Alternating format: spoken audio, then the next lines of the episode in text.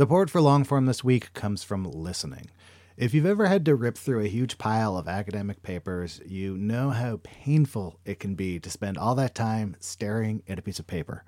Listening makes it really simple to convert anything you have to read into spoken words that you can enjoy on the go. Uses AI to generate realistic voices that sound like actual human beings. Plus, it comes with a powerful set of tools that allows you to do stuff like skip over non essential text, but also take notes with one click. Your life just got a lot easier. Normally, you'd get a two week free trial, but listeners of Longform get a whole month free. Go to listening.com slash longform or use code longform at checkout.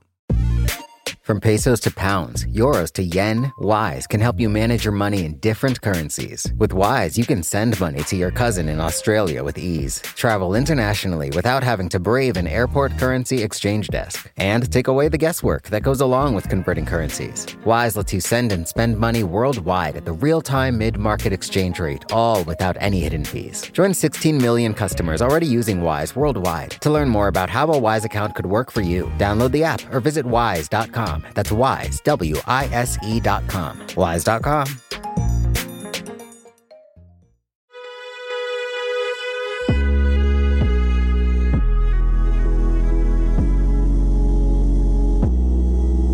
Hello, welcome to the Longform Podcast. I'm Max Linsky. I'm here with my co-hosts Aaron Lammer, Evan Ratliff. Gentlemen, hello. Hey, good day. Nice to see you there, Max. Nice to be seen, you guys. Nice to be seen. I understand you taped a interview in person, which to me is such an extravagant and uh, anxiety provoking uh, experience. Who did you talk to? Well, I'll tell you, Aaron. There's a uh, there's a twist in this interview, uh, which I will not reveal now, but it does connect to anxiety. Hey, and uh, we try. It's an anxiety-ridden interview, uh, although with a very unanxious person, Sam Fragoso, who is the host of the Talk Easy podcast. It's an interview show. He talks to actors, musicians, writers. He has, over the last couple of years, started talking to politicians. Sam is 28, lives in LA. He's been doing this for seven years. He started when he was 21. The show books absolutely incredible guests, like A list, A list, A list people after. It provokes my envy. Whoever is booking that show is doing a great job. There's definitely a significant chunk of this interview where I'm just like, how the fuck are you doing it, man? the answer is an incredible amount of persistence, but also part of the way that he gets these people to come on is that uh, he is just an incredibly, incredibly prepared and thoughtful interviewer. And as you guys know, sometimes on this show, I like to talk to people about how they do interviews. And uh, while it was anxiety inducing in ways that you will soon hear, it was also a real pleasure to talk to him about how he thinks about having these conversations, which is um, pretty profound, actually. The show is produced in partnership with Vox Media. They help us out in all kinds of ways. So thanks to everyone over there at Vox. And now here's Max with Sam Fragoso.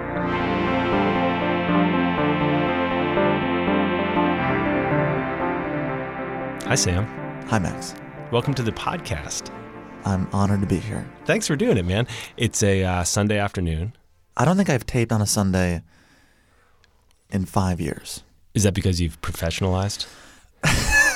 it's a nine to five for you now? Yeah, exactly. Yeah. No, I, I play basketball on Sundays. Oh, I didn't know you were a basketball player. One to three thirty. I uh, I lost my basketball game, my Sunday basketball game in the pandemic. It, oh, oh, I see. Uh, Not not you actually don't have the game anymore, but you can still play if Yeah. if asked to play.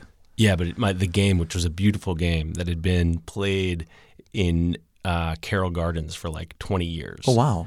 Everyone would bring their kids, and uh, there was like a room off the court that we would fill with pads, and we called it the fun zone. For the kids. And you just chuck your kids Wow. in the fun zone and then play basketball on Sunday mornings. It was it was actually like my favorite thing. And then I, I look forward to it, which is why I don't podcast on Sundays. yeah, all right. But if I'm going to have to, it's with you. It means a lot. It means a lot coming from you. Um, how do you like to start these things, Sam? Um, I like to start them by doing the job that you're doing, which is uh, doing the interview. You you like to ask the questions, not yeah, answer like the to- questions? yeah, I don't want to answer them, but I'm going to. Um, how do I start them? I try to get the small talk out pretty quick. Mm-hmm. I dive right in because I usually don't have all the time in the world. Do you have like the first question planned? I have every question planned. Really? It's all scripted. No, it's not. Yes, it is. Come on. I can show you the outlines. You have the whole thing mapped. Yeah, three acts and an epilogue. But I'll deviate. Sure. I, I mean, if someone goes a certain way, or I can tell from the jump they don't want that, you know, I'll improvise. How do you tell if they're not in for your Sometimes they'll say something like, I don't like that. no, I mean, body language. Yeah, you just pick up on it? Yeah, I pick up on it. Do you know to bail early? I haven't had to bail on a full plan in four or five years. You bail on, on bits and pieces of the plan. Uh-huh. You can hear it when they answer a certain question a certain way. Or there's something they're not talking about that I know they've talked about before that perhaps they don't want to today. Sometimes I'll push if I feel like I need to, but yeah, it's all planned. And you haven't had to really This is all planned too, right? totally, yeah. Uh-huh. I got the whole outline right here. I never know what your process is. Well, we're talking about your process. I'm so curious about your process because my opinion is that you're very, very good at this. And I wonder a little bit about prep. So if you're going in with three acts and an epilogue, what do you try and do in the epilogue? Well, I include an epilogue. It's really just my way of like extending the third act. Mm-hmm. But the third act usually is is the dismount. So it's the last 20 minutes where it has to go like you got to leave soon. You can't leave on an ellipsis. Uh-huh. So like I start kind of winding things down. This feels all very abstract the way I'm describing it. No, no, no. Not, I mean, not to me. Okay. You have to find some kind of closure final note. Yes. But you're saying you know when you walk in what you want that note to be? I have like a few ideas of how things should end. Uh, In fact, I'm thinking about how this is going to end. Like I've already started to what, what I think we could do. Oh, yeah? Yeah, well, no, you're, we're, you're, we're doing like a weird meta conversation structure within the structure, but I have a few buttons that I'm ready to use. But if those buttons don't actually align with what's happened for the last hour, Uh huh. you know, then I got to find it You're not going to press those buttons. in the room. Yeah, no, I won't do it. do you have a similar structure to the acts? Like, is it uh, childhood, the Mm-hmm. work, and then Depends on the person. Usually the beginning goes, This is a new thing you have.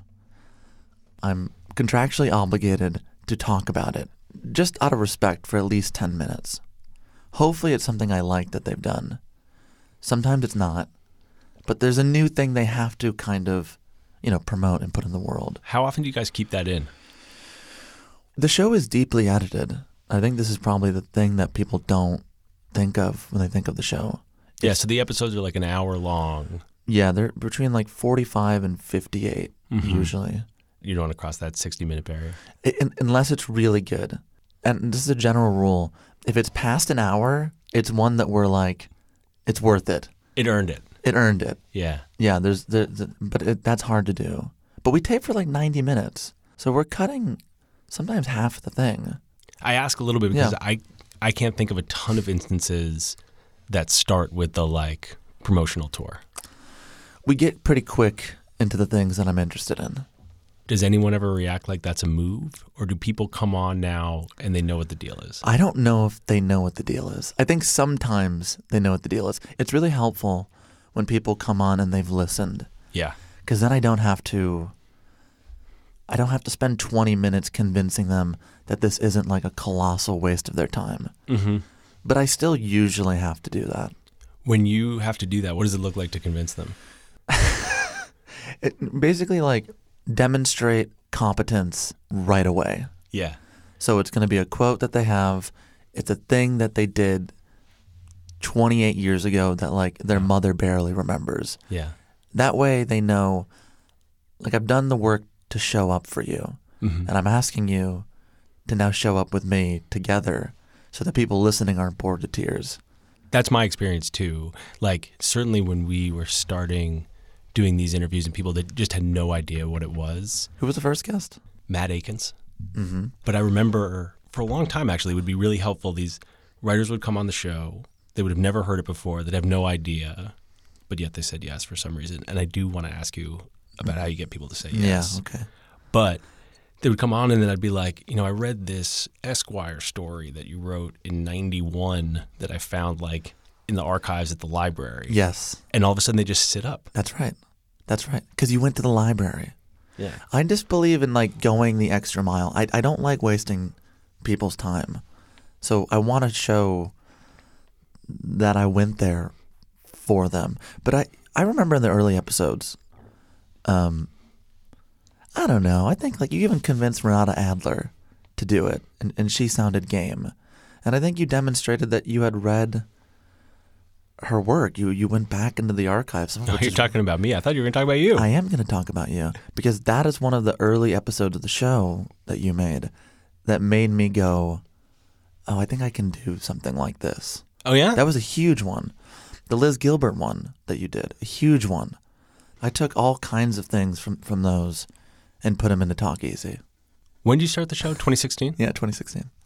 How long had you been wanting to do it before you started? I, I the day before. I mean, Really? Yeah, I was not. I, I was doing interviews. you didn't have like that. a um, three act structure for your podcast career. the structure remains only on mic. W- once once we're off, uh, all bets are off. What does that mean? I mean, I, you know, I don't, I don't know about planning your life, especially work wise. This whole industry is so precarious. I don't know how you could say in five years, I'm going to be here. I think you have some aims, but I was doing interviews before the podcast. But it was different to say, "This is a show with me." Like uh, putting your name in the title is different than like you were freelancing. You were doing Yes. interviews in print, right? So the, the real, the real way this came to be was that I was hired for reasons I, still don't totally understand to be the creative director of this art house theater in San Francisco called the Roxie. Uh-huh. And their idea was we're going to hire a 20 year old to save like the oldest institution, the oldest art house institution in California. It's like 88 years old. There's a photo of me on like the cover of the Chronicle or the, the art section of the Chronicle. I look like such a twerp. like I can't tell you how embarrassing this was. So I was 20, 21, and I was doing the job, and then I realized five months into the job, I am not good at this job. What what gave you that idea? Um, so one reason I knew I wasn't good at it was because my coworkers would sometimes say, "You're not very good at this job." no, they didn't. no, sometimes they did have some choice words. but the point of the story is the one thing that I got to do besides program movies and host these events, which was really fun, was that I got to do Q&As on stage 3 times a night, 5 times a week. It's a lot of interviews. Yeah, and, and in front of people in an audience where you're just it, deeply embarrassing. Sometimes like no one shows up to the movie, Yeah. but the director has come like from out of state, and you got to be like, "We tried." We- Did you still do the Q and A's? Of course, Yeah.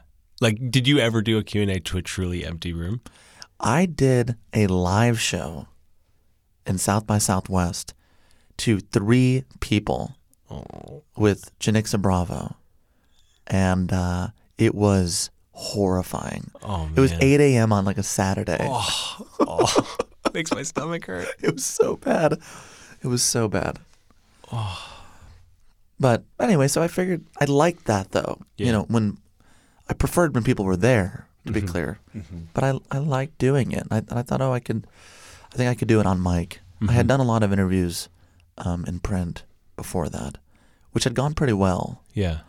But I saw that the print journalism was it was just winnowing and winnowing, and it was just it wasn't going to happen. I, I could see it.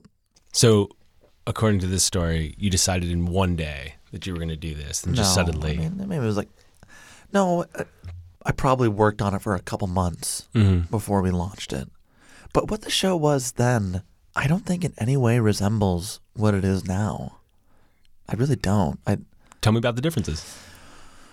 One, I wasn't very good at it. in fact, I was bad. sort of meandering, and my voice was really strange. But it's because I had like this. I I had, I had to have like deviated septum surgery, and I couldn't actually breathe out of my nose. Like it's, it's a whole thing. Yeah. So I sound strange. I was 21. I didn't come prepared. I didn't know what I wanted. But there was something there, I think. I mean, I don't know. You've you believed in it long before most people did. So what the hell did you see? I don't know. I didn't. I don't think I heard any of the, you know, whatever your criticisms are, meandering or unprepared. You seemed very prepared to me. And I mean, I guess the thing that I remember is like there was no question ever at any point listening to the early episodes that you gave a shit. Like you really cared, and that I think is like a not insignificant part of anything in audio. Like I just think it's almost impossible to fake that. But people keep trying to over and over again. I mean, there's a reason there's shows that it's like grand opening, grand closing. I, I, I this is like the one requirement. I mean, I don't think there are a lot of examples of successful shows in which the person you're listening to didn't care. Yeah, I don't know any of those. Yeah, I don't think that works. And so that also can mean that it works even if you're still figuring out, you know, some of the like moves you want to make or whatever. Yeah, I gave a shit. Some sometimes to a fault.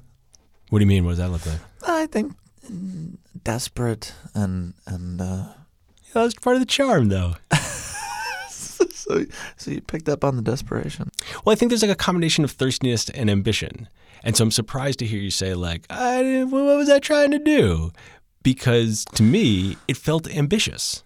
Yeah, I think that's probably right. What I mean is, within the confines of the actual interview, I didn't always know what I wanted to do. I didn't know what my aims were conversationally. Did I want the show to do well? Yeah, but of course, I kind of had nothing else, man. Like mm-hmm. I, I put it on credit cards. I didn't have like money. I was broke, so I was like doing these writing gigs to supplement some kind of income, How are you making the show? Mostly by myself and mostly with people like volunteering to help for free. But I wasn't, yeah, I was in debt. So yeah, I gave a shit, and and some of that desperation probably came from like, wow, this credit card bill is really not good. I got to figure something out, you know, and that took time, a lot of time. When did you feel like you had it figured out? I think in 2020, obviously when all of our lives were upended, I remember I had a conversation with, with our producer, and I was like, why would we keep making this in a pandemic? Who cares? Mm-hmm. Like, we're going to have actors and directors and musicians on in this moment. Like, to me, I was like, that. Who needs that? What is the utility of that? Mm-hmm. So I really thought like I think the show's done.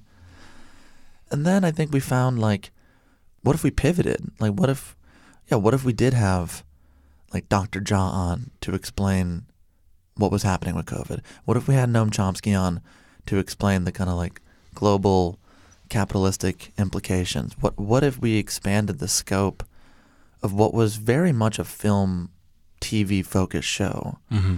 And the moment we did that, I remember as painful and crushing as the pandemic was, especially to like work through it every week.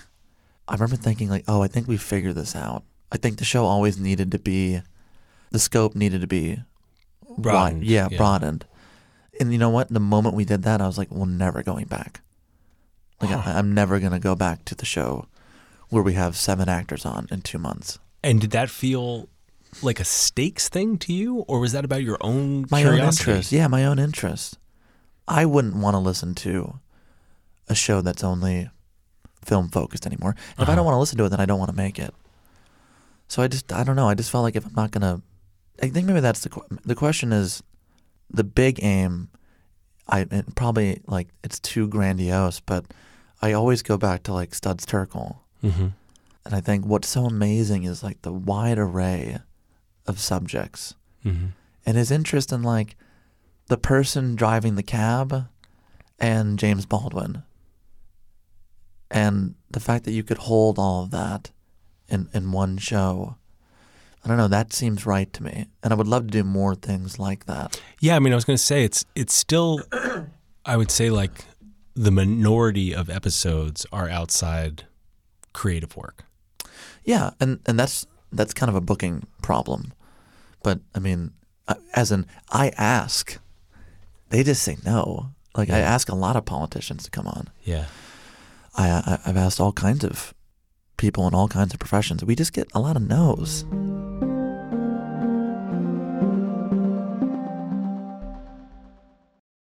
Support for Longform this week comes from listening. If you find yourself behind the eight ball, needing to read a bunch of academic papers or journals or any kind of dense reading material, you might make your life a lot easier by checking out listening. It takes anything articles, books, PDFs and turns the text into spoken word that you can absorb no matter what you're doing. The app has lifelike AI voices complete with emotion and intonation that creates a realistic and pleasant listening experience. So I had to go into the city for some meetings. I needed to review some PDFs, threw them in there, listened to them on the way. It was both pleasant and I kind of forgot that I wasn't like listening to a professionally done audiobook or something. Like very quickly, the voices sounded totally natural and human to me. This listening app might just transform how you consume reading material, and you can give it a shot yourself risk free. Now, normally you get a two week free trial, but listeners of Longform get a whole month free. Go to listening.com slash longform or use the code longform at checkout. Listening. Your life just got a lot easier. Wise is the app that makes using different currencies easy. Need to send dollars to your cousin in Bali fast? Getting paid in another currency and don't want to lose out because of inflated exchange rates? Want travel money without having to slog through the currency exchange kiosk? Then Wise might just be your answer. From pesos to pounds, euros to yen, Wise takes the guesswork out of converting currencies. You can send and spend money worldwide at the real time mid market exchange rate with no markups and no hidden fees. In 2023, people sent over $100 billion worldwide with Wise. What's more, over half of those transfers got to their destination in less time than it takes to listen to this ad. Whether you're traveling, sending money abroad, or doing business, let Wise help you manage your money in different currencies with ease. Join 16 million customers already using Wise worldwide. To learn more about how a Wise account could work for you, download the app or visit wise.com. That's wise, W I S E.com. Wise.com.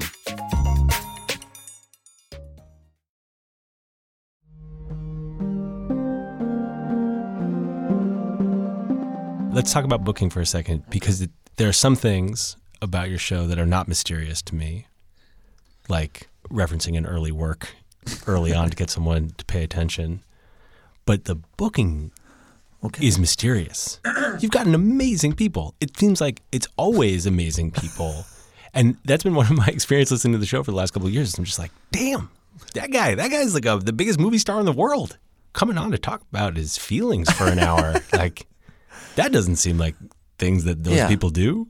How are you getting these insanely famous and very often incredibly reticent people Oh. to come on and talk to you in this way? Um, I'm trying to think. Reticent. Who is reticent? Yeah, maybe some of them are reticent. I don't know. I think there's a lot of people who've come on the show who have talked to you in a way that they do not otherwise talk publicly. yes. That's what I mean. Yeah, I think that is true. So how do you get them? What does booking look like? And like actually like in a kind of technical way. How in do a you do it? technical way. Okay, so I feel like I'm asked this like every week, but but usually not in a like kind way that you're doing, more in a but really like what do you do? Like like, like have you like slept with people like are you prostituting yourself? What's happening? Yeah, it's like uh say, have you paying these people? What's going on? and here? then and then then it's like you're your family. Like, okay, who's your? I'm like, well, my dad. He is. It's true. My dad is a middle school teacher in inner city Chicago. I mean Mexico. the connections just yeah, I mean the connections uh, are aplenty. Yeah. So with all of that help, booking's hard. I I, I- think the real answer is oh, we ask a lot. hmm We ask a lot often. You ask a lot of people often or you ask the same people a lot? both. Both. though less so on the first now we don't we don't ask as many people as we used to just because we have 52 episodes a year and we're pitched a lot more than we used to get pitched. We used to like never get pitched, and then that that radically changed probably, probably like two years ago. But I'm thinking back on the episodes of last year. It's like Margaret Atwood, David Byrne, Questlove. Yeah. Yeah, I've been asking them for four years, every year on the dial. That's your rhythm once a year? No, I mean that, sometimes more. You know, you don't want to ask really more than two or three times a year. But that's that's what I would do for a long time. And we still do it like that. We just don't let go. What do those follow up asks look like? I do probably approach it a little bit like a case, which is like we're we're, we're making the case. Mm-hmm. And the case is we have mutual people who've come on the show that they've either worked with or I know that they respect. And the third thing is we have enough testimonials now from people that are like, this show's pretty good. And if my words in an email fall short, then I think we just defer to other people's words. You literally send like Sometimes. testimonials. Sometimes. Yeah. Because mm, f- fuck my email. Who cares? It's Do you call in favors? um, maybe two or three times a year. Uh huh. if if I, but I'm really bad at asking for them. It, makes me very anxious. I mean, I asked you for help on one, and, and you helped. What was that? Anna Sale. Oh yeah, Um, that was early, early, it was early. early. Yeah, I'm much better at like when you asked me for s- like some help when you were making your show, seventy over seventy. Yeah, I was like, great. If I like the person, like, take it. Like, I don't care. I'm just not so good at asking for that, and I feel anxious and a little like I don't want people to think I'm using them, and I, I don't know. I don't like that whole deal. But what I've found is that the moment you ask for help, if the person likes you, they're happy to do it. But the process is an ordeal and painstaking. How much time of yours does that take? Well, thankfully, our team, Caroline Reebok, who's the lead producer, and uh, Caitlin Dryden, the associate producer, are doing more of the asking. Mm-hmm. So I don't have to do it as much, but I'm still on the emails, and I still have to sometimes like try to bully people into doing it, which I don't like to do. I don't know. I just I believe in the show, and I know if like energetically I'm gonna get along with someone or if it's work that I really respect. I know I know it's not gonna be a waste of their time. Yeah. So that alleviates some of my anxiety about asking again because what I'm asking for is a thing that's going to be good. I know that. So I don't know. To me, it's like it's not about me. It's about the it's about the work. So I, I can kind of separate it. The the shame of that I may feel. you do almost always talk to people who you love in some way, like people whose work you respect. I can't think of any episodes where it was someone that you didn't seem to hold in high regard in one way or another. Does that sound right or, or no? Yeah, I think I, I fall in love in the process of research. Mm-hmm. So, like the week that I'm diving into their work, I'm so like enveloped that I find something to love Yeah. about about everyone that comes on.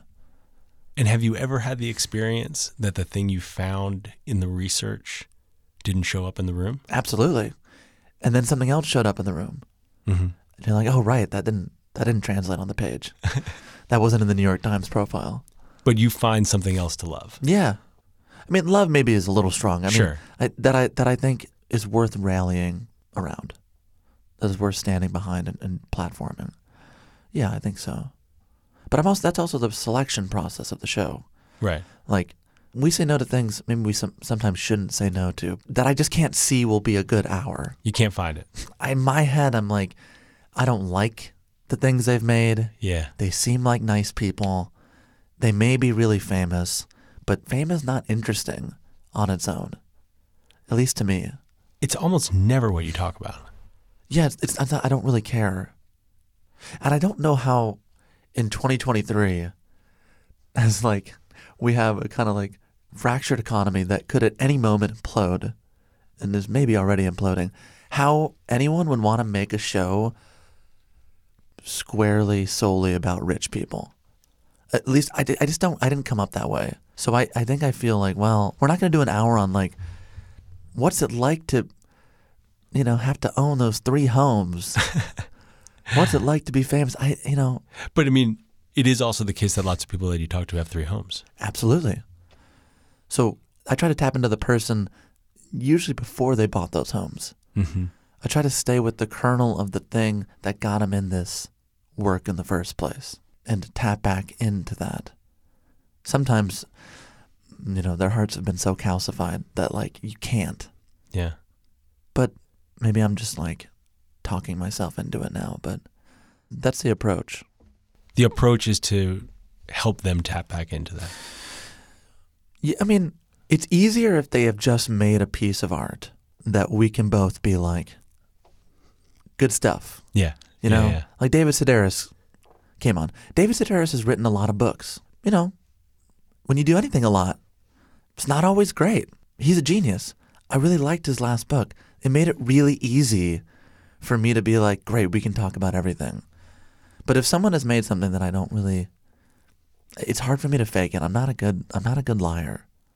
Do you ever kill episodes? No, I mean, th- there's been a couple that I would like to, but we couldn't. Yeah, because we needed to put out an episode. Right. And did those just not quite reach that place? Not only did they not reach that place, they they reached no place. Uh, sometimes they, they don't go anywhere, and someone's in such a bad mood that there's nothing you can do. Like, Yeah. especially over Zoom in the pandemic, where we had a couple that you're just like they do not want to be here, and you're like, well, why did you say yes to this? I know that feeling though of like you show up, particularly on Zoom, and it's just like either this is going to be really hard yeah. or not get there. Do you connect with people like that in the rest of your life? Yes. Yes. But I have to I've learned to like sometimes close the door on that part of me because I found myself getting to the end of a day just exhausted. Like emotionally so spent because I, I am that person like if I'm in an Uber, I really don't want to talk. But if they start talking, like it's over. It's over. like I'm getting the life story. Last like last night I had it. I didn't want to talk. But then, you know, 20 minutes in, I'm like, great. Mm-hmm. I'm hearing about these two kids that have arranged marriages and, and they're, you know, they're telling me about the process of selecting a partner and I'm hearing about all these things and I thought it's fun. I didn't want to do it, but I'm so glad I did. But I've learned to try to curtail some of that because um it leaves me worn down. Yeah, I mean you're uh it's tiring to live in that place with everyone. Yeah. But I want to because I'm curious. But sometimes it just hey, you run out of gas. How do you think these interviews you do interact with therapy? We've received emails from therapists that say that they hear an influence or, or they say like who did you go to therapy with or, Uh-huh. and I, so I've, I've I've heard that a lot but I guess I may be a little reluctant because I don't want the show to be like I don't know armchair therapy Yeah. you know and I and I'm and I'm not a therapist and I cannot advise right. you know I I You're not licensed to practice. No, but I can advise to seek counsel, and I, I, I tell every guest, really, go back, go back to the room. No, I don't know, man. I, I I don't know. I mean, it, it just has, it has some crossover with it because it's like you're starting in people's early childhood, and I, I mean, it, it's like a form of creative therapy, which is like trying to figure out what's driving them Yes. on some level. I'm good at finding the inflection points. Mm-hmm. That's basically the whole show is, and you see it in the structure and the outlining. Like, this happens, then this happens, but like, here's the thing that they don't want to talk about. But I think if we can get there and they trust me by then, Yeah. we'll dive in. But I, it's funny because people are always like, who does the research for the show? And we just started having someone help me, like do a preliminary, like brief. Yeah. It starts in a brief form, which is like 10,000 words organized like chronologically. That's like if Max like went to the bathroom in 8th grade, like Right. I know about this. Right. Everything that's like that's public record. But what we found when we had people try to help is that they don't totally know what they're looking for. Uh huh. So there's something I don't know. I guess I have some like, oh, that's gonna be. I don't know. I can always see it pretty far down the road. You can see those inflection points. Yes, yeah. Sometimes they're obvious. And then you're just kind of putting people in conversation with those moments. I'm trying to build a story. I always equate it to okay. It's like we're we're on a road trip. Uh huh. You know, Mm, actually no, Mm, road trip. This is a short road trip. We're on an hour long drive. I own the car. I'm sitting in the passenger seat, but I am doing the maps.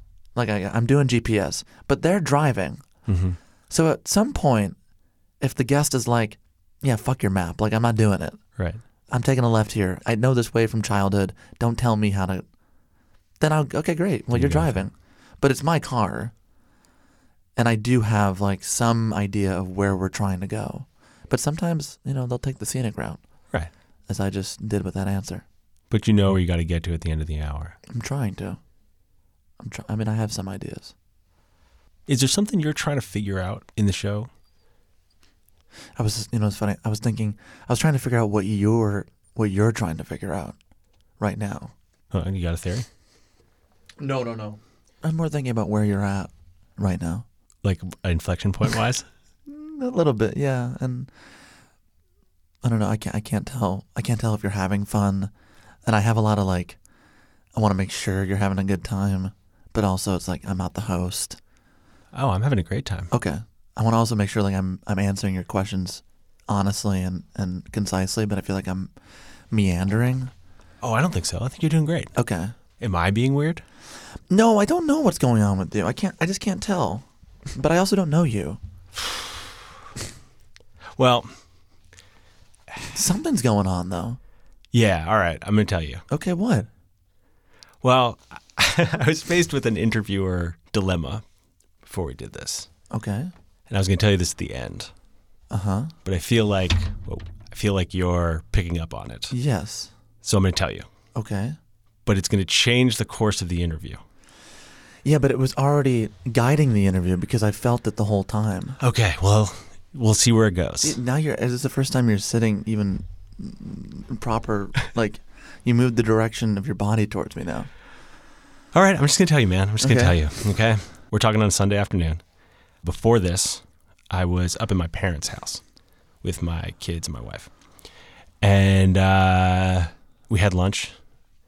And um, my parents have like a uh, have a freezer, and they keep like the sweet stuff in the freezer. So we had lunch, and then as I've been doing since I was I don't know 15 years old, I uh, reached in the freezer, grabbed some uh, some sweet stuff, and uh, we hit the road. And my family was uh, in the car with me. I was driving.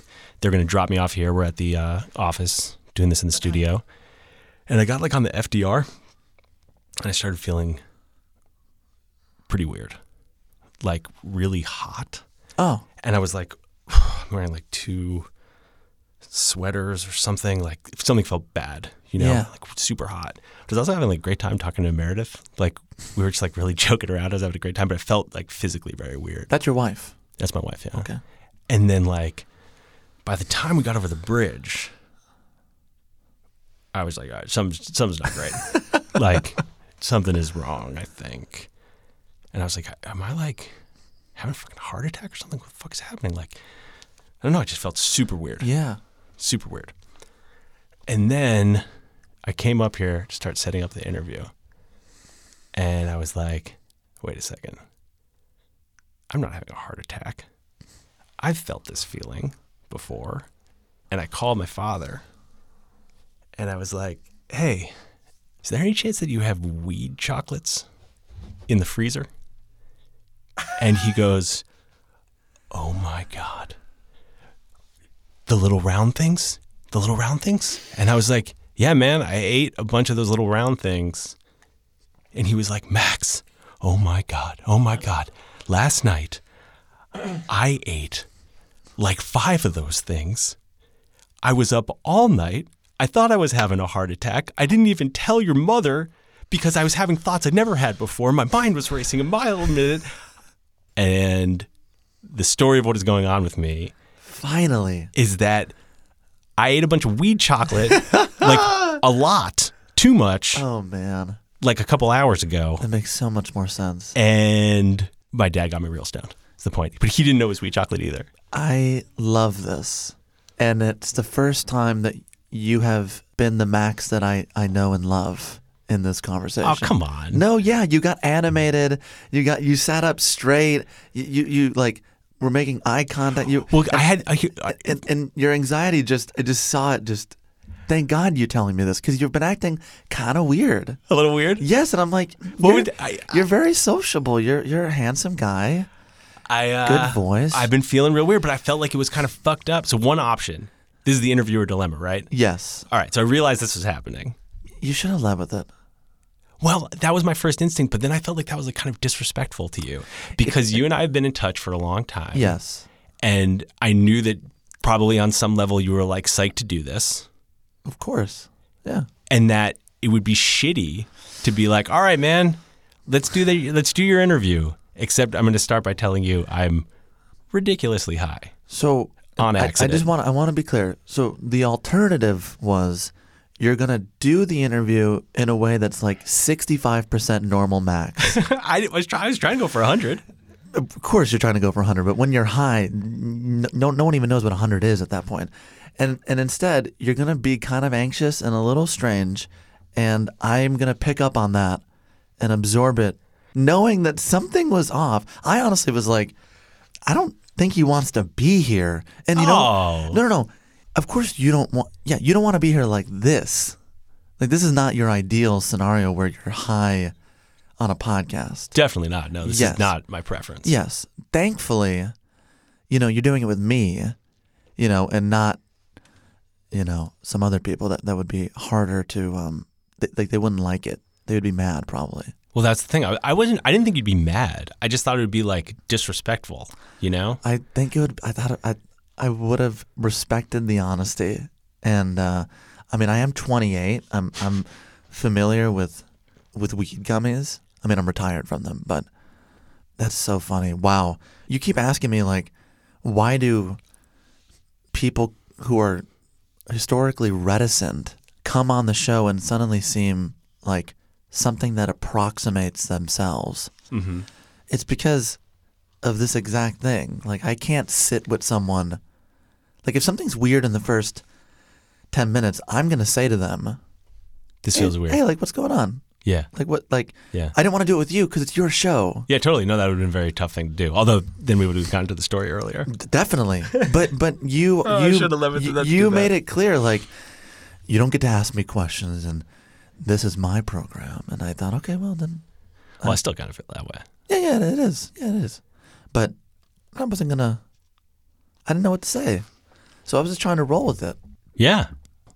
Well, I feel better having it out in the open, though. me too Well, here's my question for you. This is my. okay I don't have a three act structure. I don't have an epilogue. I do have a question, which is probably a version of the question I've been asking you over and over again, okay which is about your ability to connect with people in what is a kind of strange environment, right? Like sitting in a studio with headphones and microphones, and whether your big aim, the reason that you keep doing it, is because that space that you find with people is intoxicating and beautiful. oh yeah That's my question. best high Best high. Absolutely.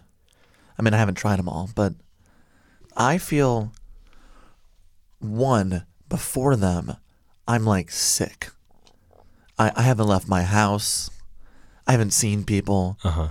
I- I've never gone out the night before taping. Never. Really? Not once. Like I haven't even gone to like go get some dinner. Absolutely not. No shit. I, I may go pick up dinner. Are you nervous? No, it's just that's not the work I'm interested in. I'm interested in committing. We have an hour together. We may not have another. We're here for a brief moment, and then uh, you know we die. and I want this thing to be as good as it can be. And if it's anything less than that, I'm just not interested. I'm just not.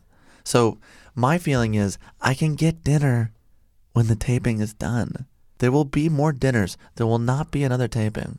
There will never be at least another uh, first taping. And that to me is why you keep doing it because that moment, and sometimes there's multiple moments, but that feeling when you really feel like you've put someone's life on the record in a way that is beautiful and painful and idiosyncratic and triumphant and all all the things that make us us or make the person you know the person they are.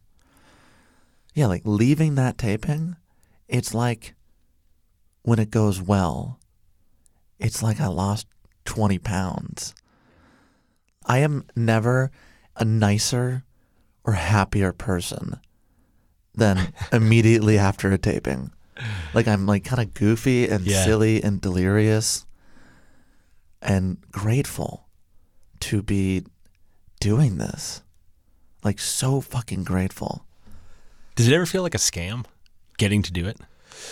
It, it, would feel like a scam if I didn't work so hard and if my family didn't work so hard to get here to put me in some position to even kind of do work like this. To me, it's yeah, like when you have a grandfather who like came here illegally and you know had to work like on the you know farms in Fresno like 18 hours. You know, some part of you especially when I like went to high school in Fresno and like Yeah. I'm back there 50 years later. Not far from where he had to do this terrible terrible work away from my grandmother and my, my dad and all this, you know. I feel like it's not a scam, but if I'm not grateful for it, if I can't acknowledge like holy holy shit, this is incredible, then I'm an idiot. And to me, as much as I try to like chart my own course, I'm still like inextricably linked to the past. And it's because of that past that I feel like emboldened, but I also feel like indebted Yeah. to do a great job. So no, I won't. Yeah, like I won't go out, and I can't really eat before, and I, yeah, just anx- anxious, anxious. yeah, I mean, does that manifest as pressure? Yeah, it is pressure. Yeah, but the guest does not know that. Mm-hmm. I let it go. You Like I, don't, you don't leave with it. I have a ritual. You know, I, I do my things, and I What's your ritual? Well, you know, I just like I meditate. You know, I, I grew up playing basketball, and I do the kind of like jumping up and down, like get the blood pressure, like heart heart racing, and I just kind of think to myself like, let it go. It's interesting that you brought up meditation because my experience is that finding that gratitude is a practice. It does not come easily or always to me. Do you feel like you've had to practice it or does it just I, I think you do have to practice it, like any good habit, like Yeah. any good thing. It, it it takes you know some maintenance. It may come easier to me than than other people, but I no, I've I've had to work on that.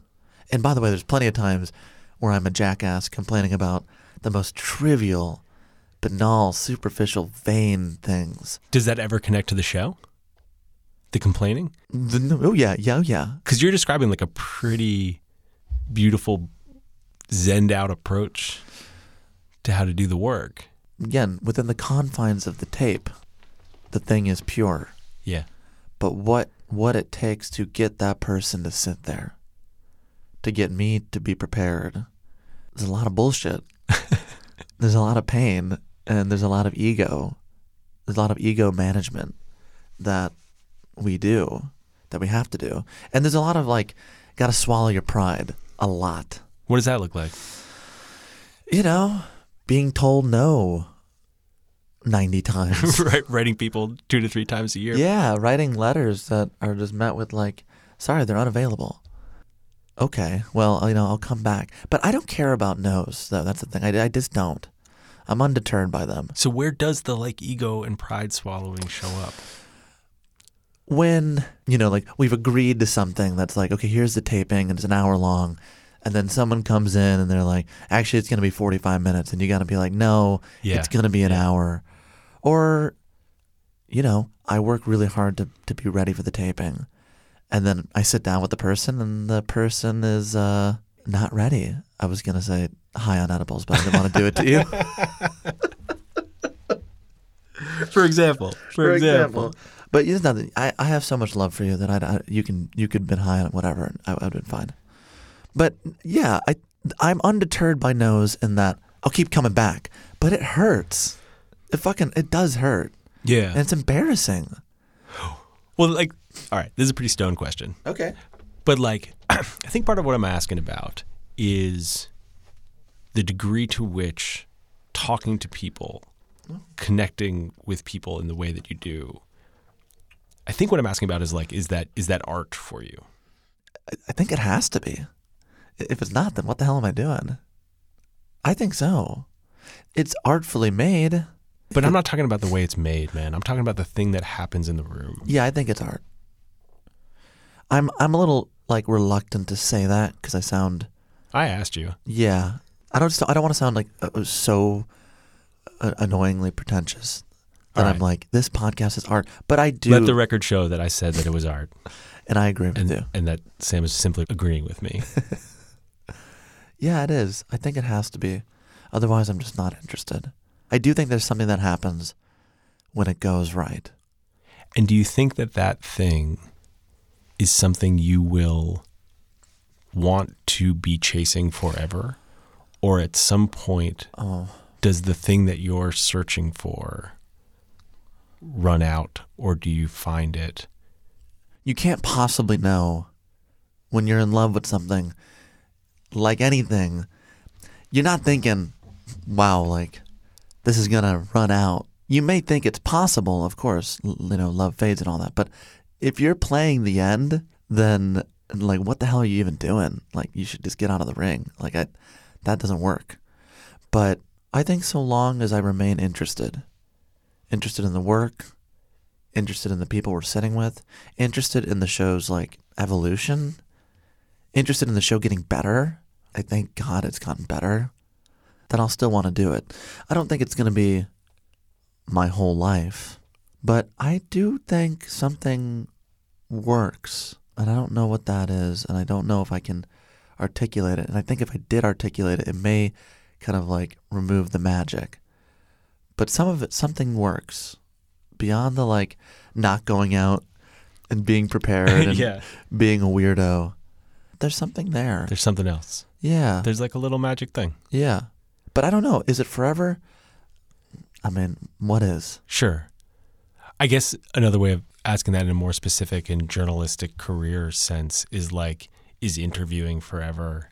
Is this like the medium in which you want to work? It is right now. And I love it. So maybe in five years, I'll have a different answer for you. But Do you still want to make movies? yeah, I don't know if people want to watch them anymore. But yeah. Do you work on that? Do you think about that? Or is it all this? No, I, I think about it, work on it less than I'd like. But things changed. I mean, now we're doing this show with the good people at Pushkin, and it's Now it's a job. Yeah. But it's a career. Yeah, I don't think it's a job. My grandfather had a job. You know, my mom had a job. My dad has some kind of hybrid, but no, this is a career. I'm not unaware of that. Do you have a sense of where you want the career to go? You know, I keep thinking about this this question because when you decide to make something and like put it out into the world, it usually comes from a pretty pure place. Like, I have to do this. If I don't do it, I'm going to feel like a schmuck. Right. Okay, like in best case scenario, it goes well. If it goes well, then it expands. And if it expands, then maybe you'll get some health care. Maybe it'll become a job. Maybe you'll have some employees. Maybe it'll work great. You do the best you can. But then it starts going even better. And then it expands more and more. And, and the more it expands and the more people you hire and the more healthcare you, you're thinking about, all of a sudden, it's so far away from the original thing that got you into this in the first place. Yeah. You've lost the purity. it, it just changes. The, and, and, and the goals change and the aims change. And I think, unfortunately, we, we live in the society we do, which is if it's not ascending, it's almost not worth doing. So it's like the question is, what is enough? Can you get to a place that you go, we found enough people to listen to the show that if we stay at this rate, we can live on that. But if the goal is it has to keep growing, and I think in the process of growing, you start making all these kind of editorial concessions. The work usually will suffer, your standards will dip mm-hmm. because it's expanded and you got to do more and, and have less time to do it. This whole ramble is I'm trying to figure out like what is enough for us? Like, does Talk Easy have to be as big as WTF? One, I don't even know if that's possible. But two, I wouldn't want to do the work that he does. Like, I don't want to make that kind of show. And if I had to make a show that's like that to get as big as that, then I don't want to fucking do it. Because I don't believe in that. I don't believe in that work. But what if it wasn't that the show had to change? I mean, part of the basic like technology here is that you could make the same exact show and many, many, many more people could listen to it without you having to do anything. Absolutely. And if and if we can stay true to the standards we've set and to the like intentions that we we got into this with, while of course still leaving room for like growth and evolution and that's all fine, then I'm in. But I I think that's the big question. I've seen this over and over with friends, some of which we share, where they get so far down the line and they don't even know what the fuck they're doing. It like it's not it's not a question of making art anymore. It's a question of like we got office space to fill. Yeah. And if I wanted to do that, then I, I could have gone and done that. But I'm I'm trying to make something that I still believe in every week. And so far I do. And that's enough. For now. But you know, I'm also 28 and don't have kids. Yeah. What I heard you talking about was essentially money and the business and trying to grow the amount of money that the show makes. Because the show now is like, is itself a little business. Not even little, it's a business. Yeah. Uh, yeah. I wonder if there is also a question about what is enough in the art. Yes. And the answer is if we get to the end of a taping that goes really well, like we just did this live show uh, in, in Brooklyn with Min Jin Lee. If you saw me after that taping, you would have thought I had taken like 10 edibles. and you would have thought, like, what drugs is he on? Yeah. the lightness in which I moved, the like clarity of mind, the gratitude, the like love of being alive in this moment, in this strange, fucked up city. I wouldn't have had it any other way. And so long as I can get to that point, then this is worth doing. But the moment like the drug stops hitting, Uh huh. then yeah, I, you know, I have to go find something else. You're in such a nice place. In life or No, like with the work. oh, Like, as you've said about 15 times, you're 28. I think I only said it once and I That's not true. Really? No. Oh, okay. You wouldn't remember anyway, but yeah. Yeah. Listen, you said it a bunch of times, dude. All right. No, no. Yeah, yeah. Go ahead. I like this. Well, I think being able to think about that question of what is enough when you're 28, being able to think about that now, you've got a show that's working, people listen to it, getting paid to do it. You somehow can book almost anyone you want. we, cannot. I show you the list of no's. It's so long. And to be thinking now about that question of what do I really need Mm. versus what do I think I want versus what am I going to kind of walk blindly into Yes. only to realize that I'm uh, making sure like the water cooler in the kitchen is filled in the office. And that feels rare, man. It feels rare to be able to be thinking about that in the moment that you're in. And so I really want you to hold on to that for like as long as you can. Be doing that work to think about those three things and being intentional about it. Like, I think a lot of people in the spot that you're in, just naturally, for like very human reasons, don't do that. Mm. And think about a graph that like only goes up and to the right. And to be thinking about where the like plot of the graph is Yes. Yes. that is enough now. Mm-hmm. Damn, that's a virtue. You know when you were asking me five years, ten years, what? I think uh, people really care about like legacy and posterity, and I, I don't at all. To me, it's like I'm in the moment here with you in this hot box chamber without weed. Uh, well, there's weed in you, Yeah, but, not- with we, yeah, yeah.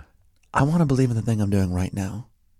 I don't want to believe in it tomorrow, but like what I'm leaving behind, I'm not thinking about that. I only care about am I proud of it in this moment? And if people will listen later on, great.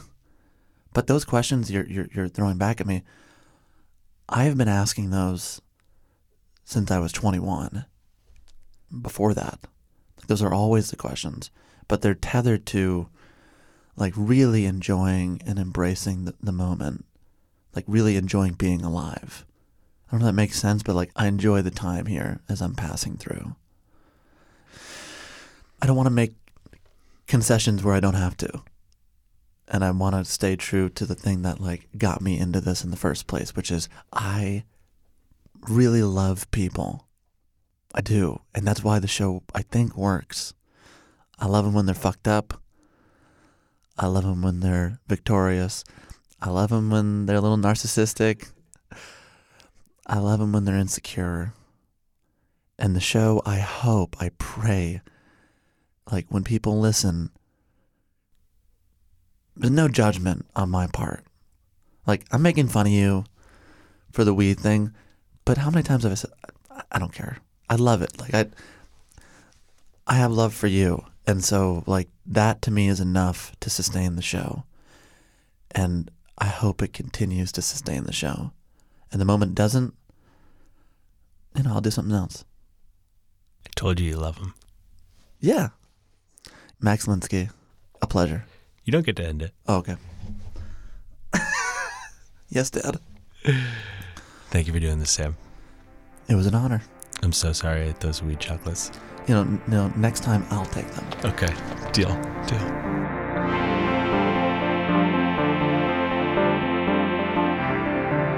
Thanks for listening to Longform. I'm Max Linsky. My co-hosts are Aaron Lammer and Evan Ratliff. Our editor this week, who had a, let's just say, unique task in the history of the show, was Gabriella Saldivia. Thanks so much, Gabriella, for everything that you put into this week's episode. Susan Peterson handled the show notes. Thanks to her. Thanks to everyone at Vox with whom we make this show. Thanks, of course, to Sam. His podcast is called Talk Easy. It's from Pushkin. You can find it wherever you're listening to long form. And I got to tell you, you are going to enjoy these interviews. No one is more prepared than Sam is for these talks. You're going to get something out of it. And also, kind of goes without saying, but man, was he game for a pretty weird situation. I feel very, very grateful that if this had to happen, it was with Sam. Finally, I just want to thank my dad for many things, but mostly that he has promised that if he ever feels that way again, even if it's in the middle of the night, he's going to give me a call.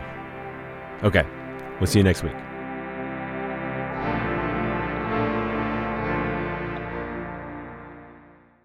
Support for Longform this week came from Listening. Listening makes it easy to convert written text to pleasant audio tracks that you can take in no matter what you're doing. It offers AI voices that manage to express emotion and correctly pronounce complicated technical terms, all while sounding like actual human beings, not robots. The listening app might just transform how you consume reading material, and you can give it a shot for yourself risk free. Normally, you'd get a two week free trial, but listeners of Longform get a whole month free.